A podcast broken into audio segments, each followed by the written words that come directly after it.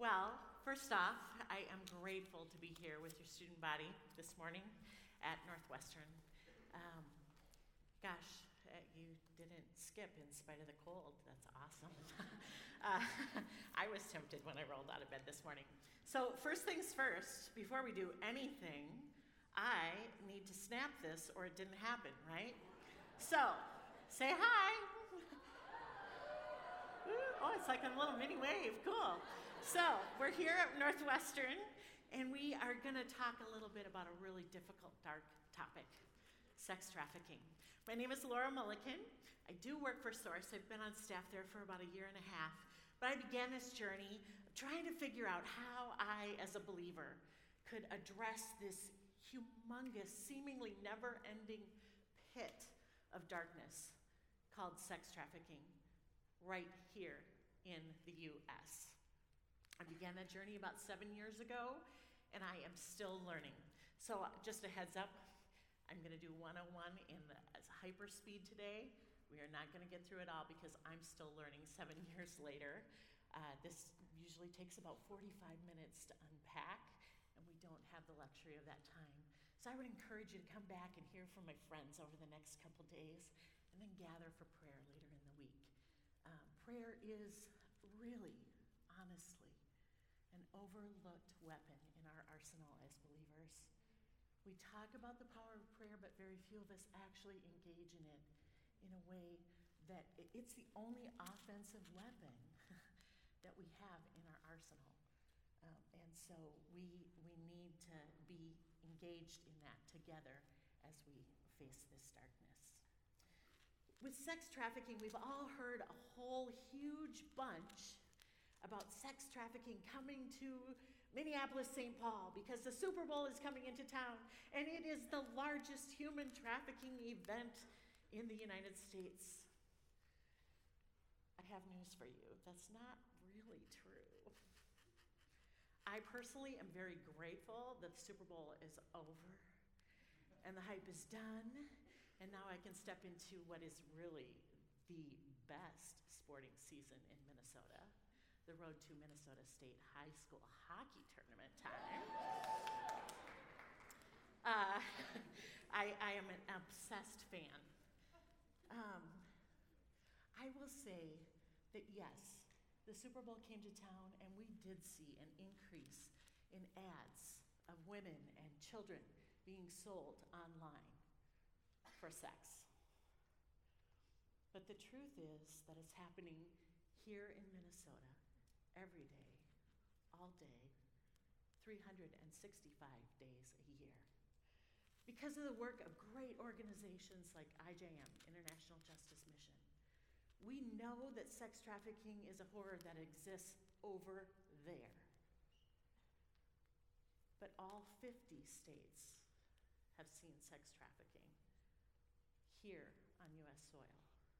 In fact, in 2016, and in 2017, every county in Minnesota had trafficking charges filed. So this is not just a metropolitan area issue, it is a human issue across all areas of our state. We often think too of, okay, well then they must be like women brought up from Mexico or women brought in, because we see that in TV storylines, right? The US Department um, has actually done studies, and they've taken a look at all victims uh, from confirmed cases of sex trafficking here in the US over the last number of years. And some of us might be surprised to find that 83% of children and women who are trafficked are US born citizens. How does that happen? In a country where slavery is supposed to be abolished, where we're supposed to have new channels of understanding, how do children become commodities?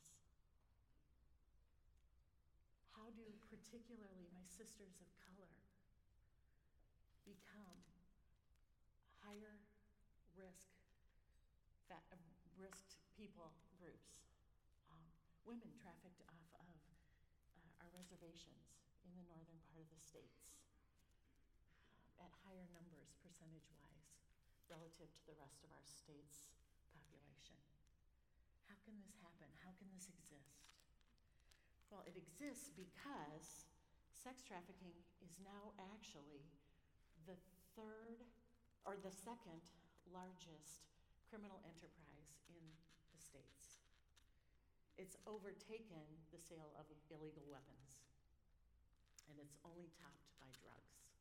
But we're seeing more and more intersections between drug trafficking and human trafficking. And the reason, largely for that, if you think about it, it makes sense, right? I can sell you heroin one time. Then I need to go back to my supply chain and get more to sell. But if I have heroin and I can do an upcharge of selling you a person alongside of that to feed that addiction, I can resell that person again and again and again. The average life expectancy, once you've entered into prostitution, being prostituted, is seven years. And honestly, traffickers have a mindset that if you're used up, incapable of bringing in income anymore, you're a disposable commodity.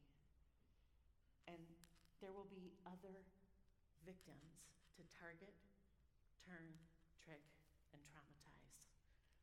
Um, there is, especially in a, in a society that is breaking down the nuclear family, which was really built as God's gift to protect the children that we have coming up. As that breaks down, we expose our children to more and more risk factors.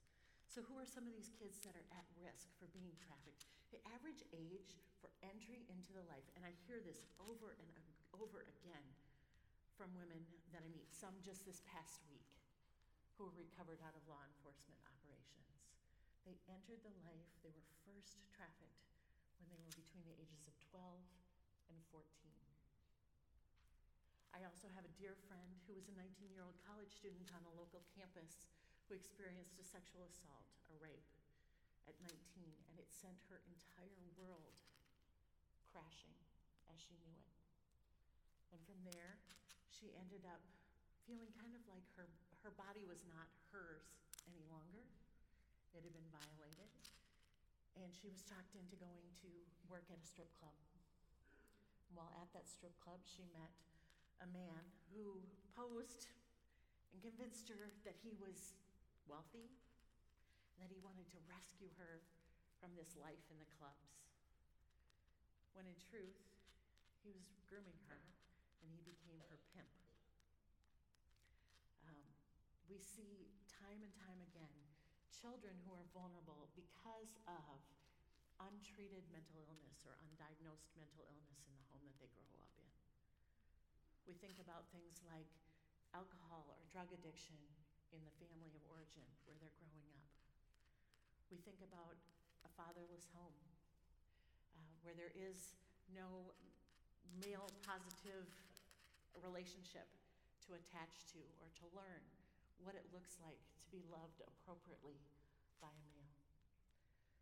We think about kids who are left to their own devices because of poverty. Mom or dad are working two, three jobs just to try and keep a roof over their heads and food on the table. But that leaves them open for hours of unattended time. Um, and, and it allows unsavory people to come in and offer time and attention and love.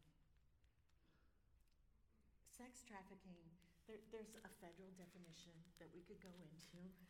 But basically, a picture for you to keep in your mind as you unpack this over the next several days is that it's, it takes three people. There's a trafficker who's a pimp, the seller, if you will, and they set themselves up basically as a little demigod of their universe. It is about power and control, and it is about money. And people are expendable, they are commodity. And then there's a victim who is a person who is sold for a sexual act. And they are highly vulnerable, often because of one or more of those factors that I just went through. And then, in order for this to work, there has to be a third party because that trafficker is profiting because they are selling that victim to a third party, which we often call a John or a buyer. And that money that the buyers bring to the table is what fuels this industry. And and a, a side piece, which I do whole seminars on, is also pornography. We have got to wake up, in my opinion, as a church and start talking in real ways about pornography and how it is interrupting what God intended our relationships between males and females to be. Average age of a kid to first view pornography right now is nine years old. That's changed a lot since a lot of us here in this room. So we have an entire generation growing up that are never going to know kind of that butterfly feeling in your stomach of holding hands for the first time or wondering, is he going to kiss me? But instead, increasingly, middle school girls are being asked to give. I should have asked what, how far I can go language wise here. Uh, BJ, I'll just say that. instead of because that's not sex, right? And that's an interruption that's happening because of the impact of the sexualization of our culture and pornography on our culture. Um, when I, I think the other piece in that is that we misunderstand what it meant when God said we were to have dominion. If you think about it, when God told Adam and Eve to have dominion, it was before sin had entered the world. So it wasn't about controlling another person or manipulating another person.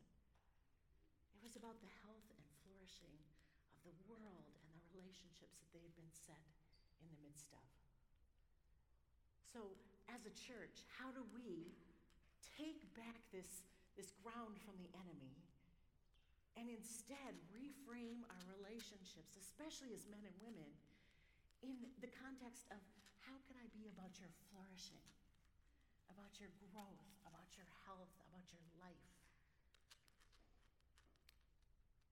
We see every day women who have been told a lie that they are less valuable than men, that they are uh, worth nothing more than the value that their sexuality can bring them. Um, and these women who are trafficked are, are held there with, I would say, invisible chains. Those pictures that we see of, you know, and sometimes it does happen. I've met people who've been held literally in dog cages or have been chained. But most often, that's, that's not what it looks like in real life, and so we miss it. And instead, we see somebody that we assume is a bad kid, or a student who's just kind of fallen off the wagon because they're falling asleep in their professor's class. We, we miss what's happening underneath. And as women, we all, men, you need to know this. Women want to be seen, right? They want somebody to see them. And these victims need that desperately because they didn't know what healthy relationships looked like. They're hungry for love, they're hungry for a safe place to stay. And they're offered that by eh, the promises of food or safety or shelter or a pseudo family and they're offered a lie from the enemy, a counterfeit of what God's good gifts would look like.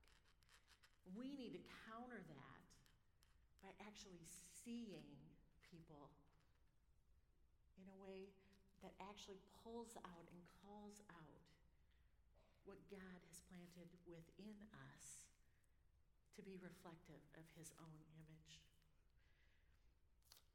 We will not get a long ways through this today,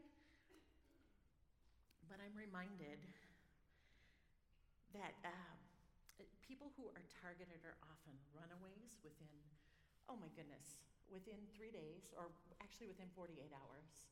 Uh, one in three will be sexually exploited, and that often turns to trafficking. And sexual exploitation might be a, kid a week ago in those freezing cold temperatures who hasn't had a safe place to actually lay down and sleep for a day and a half, maybe hasn't eaten in that time, and someone comes along and offers a ride or a place to stay or a warm meal at McDonald's out of the cold. And then suddenly the tables turn. And well, now I did this for you. I want something back. You owe me. And that sexual exploitation, that trading of goods or services for a sex act, uh, often breaks the will or the spirit of that young, vulnerable person, and they in turn are trafficked. They are sold time and time again. Women that come to our restoration home tell us that on average, they had to be they they had a quota to make for the day, often a thousand dollars. And that meant that they slept with or were raped by 20 individuals a day. As college students, we know someone in our life who has experienced sexual violation rape, incest, sexual abuse as a child. And we know how even that one incident of rape as a college person or a high school person can upend our entire world as we know it. Now imagine having that incident happen to you 20 times a day, day in and day out, sometimes for years. We, we just as human beings, God has created our brains so we want to protect ourselves, right? My friend Amanda on Wednesday is going to talk about what that looks like, how that, that unfolds as you try to protect yourself from what's being done to you. Many times women talk about dissociation. So I stare at the clock on the wall or I stare at the crack in the ceiling, anything to get away out of my mind from what's happening to me physically at that moment in time. When that doesn't work, often women numb that continual pain with drugs or alcohol. Very few women who enter the life of pros- being prostituted actually begin with drug or alcohol problems. It's something that comes as a coping mechanism to try and separate themselves from what's being done to them. We at Source are arming the church to try and come alongside of these women. I'll have I have just one story because it shows my own flawed ways of stepping into this. I've developed a number of, of just dear friends uh, these past seven years who have come out of the life, who are survivors. They are resilient. but their norms, because of their childhood, because of their trauma, because of their being trafficked, are not our norms, right?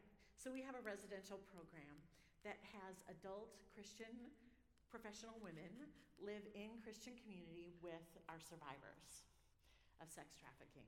And they do a meal together once a week. They do Bible study together once a week. They go to church together.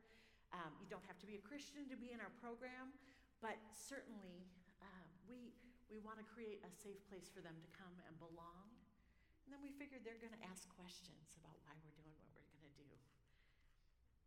And they come often to belief and figure out how to behave. But as you step into this, perhaps with people this week, we need to slow our roll sometimes. Because we get the idea that we're going to save somebody or rescue somebody. I've got news for you. Not going to happen. I can't save anyone. Jesus is the only Savior, and I am not. But I can show them Jesus. I can introduce them to the Savior who changed my life, who rocked my world. And sometimes that happens in unexpected ways. So I know I'm an old lady standing up here in a bunch in front of a bunch of 20 somethings. But believe it or not, I really love hip hop and gospel. And, and uh, last winter, uh, Kirk Franklin was coming into town. And uh, I had tickets, and I knew my husband would not want to go with me. He never wants to go. And, uh, and so I had a couple friends, one who was a resident and one who was a former resident. I knew they would love this. And so my husband, being the wonderful man that he is, said, There are a thousand things happening downtown Minneapolis that night. How about if I pick you, pick them up with you? I'll drop you at the door. You can take them out afterwards, and I'll come back and pick you up when you're ready. I'm like, holla, good. so uh, he and I go and pick them up, and we're driving to the concert. And along the way, my husband is what I would call an aggressive driver on a good day. And I don't know what he did, if he cut somebody off or ran a pink light, I don't know. But as you do, I chirped at him. And uh, he chirped right back and said something sarcastic like, Well, we're all alive, aren't we? And uh, we went to the concert, had a great time, took him out for a fancy dessert afterwards, and uh, went back. And I was talking to one of the women a couple days afterwards. And as the conversation unfolds, she goes, I couldn't believe what you did the other night.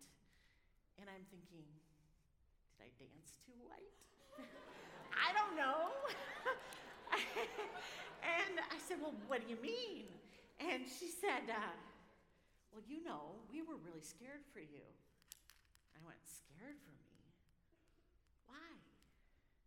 She said, You know, when you said that to your husband, still, I am completely clueless. Evidently, that says something negative about maybe how I react sometimes. Um, but I said, Well, tell me about that. And she said, You know, when you told him he shouldn't drive like that or whatever he had done, I said, Yeah, I am still clueless, people. She said, We were scared for you. They held hands in the back seat because I chirped at my husband and they assumed he was going to hit me. That was their normal. So just being in relationships allowed us to have that conversation about you deserve a different relationship than violence in reaction to your having an opinion. You have a right to have a voice.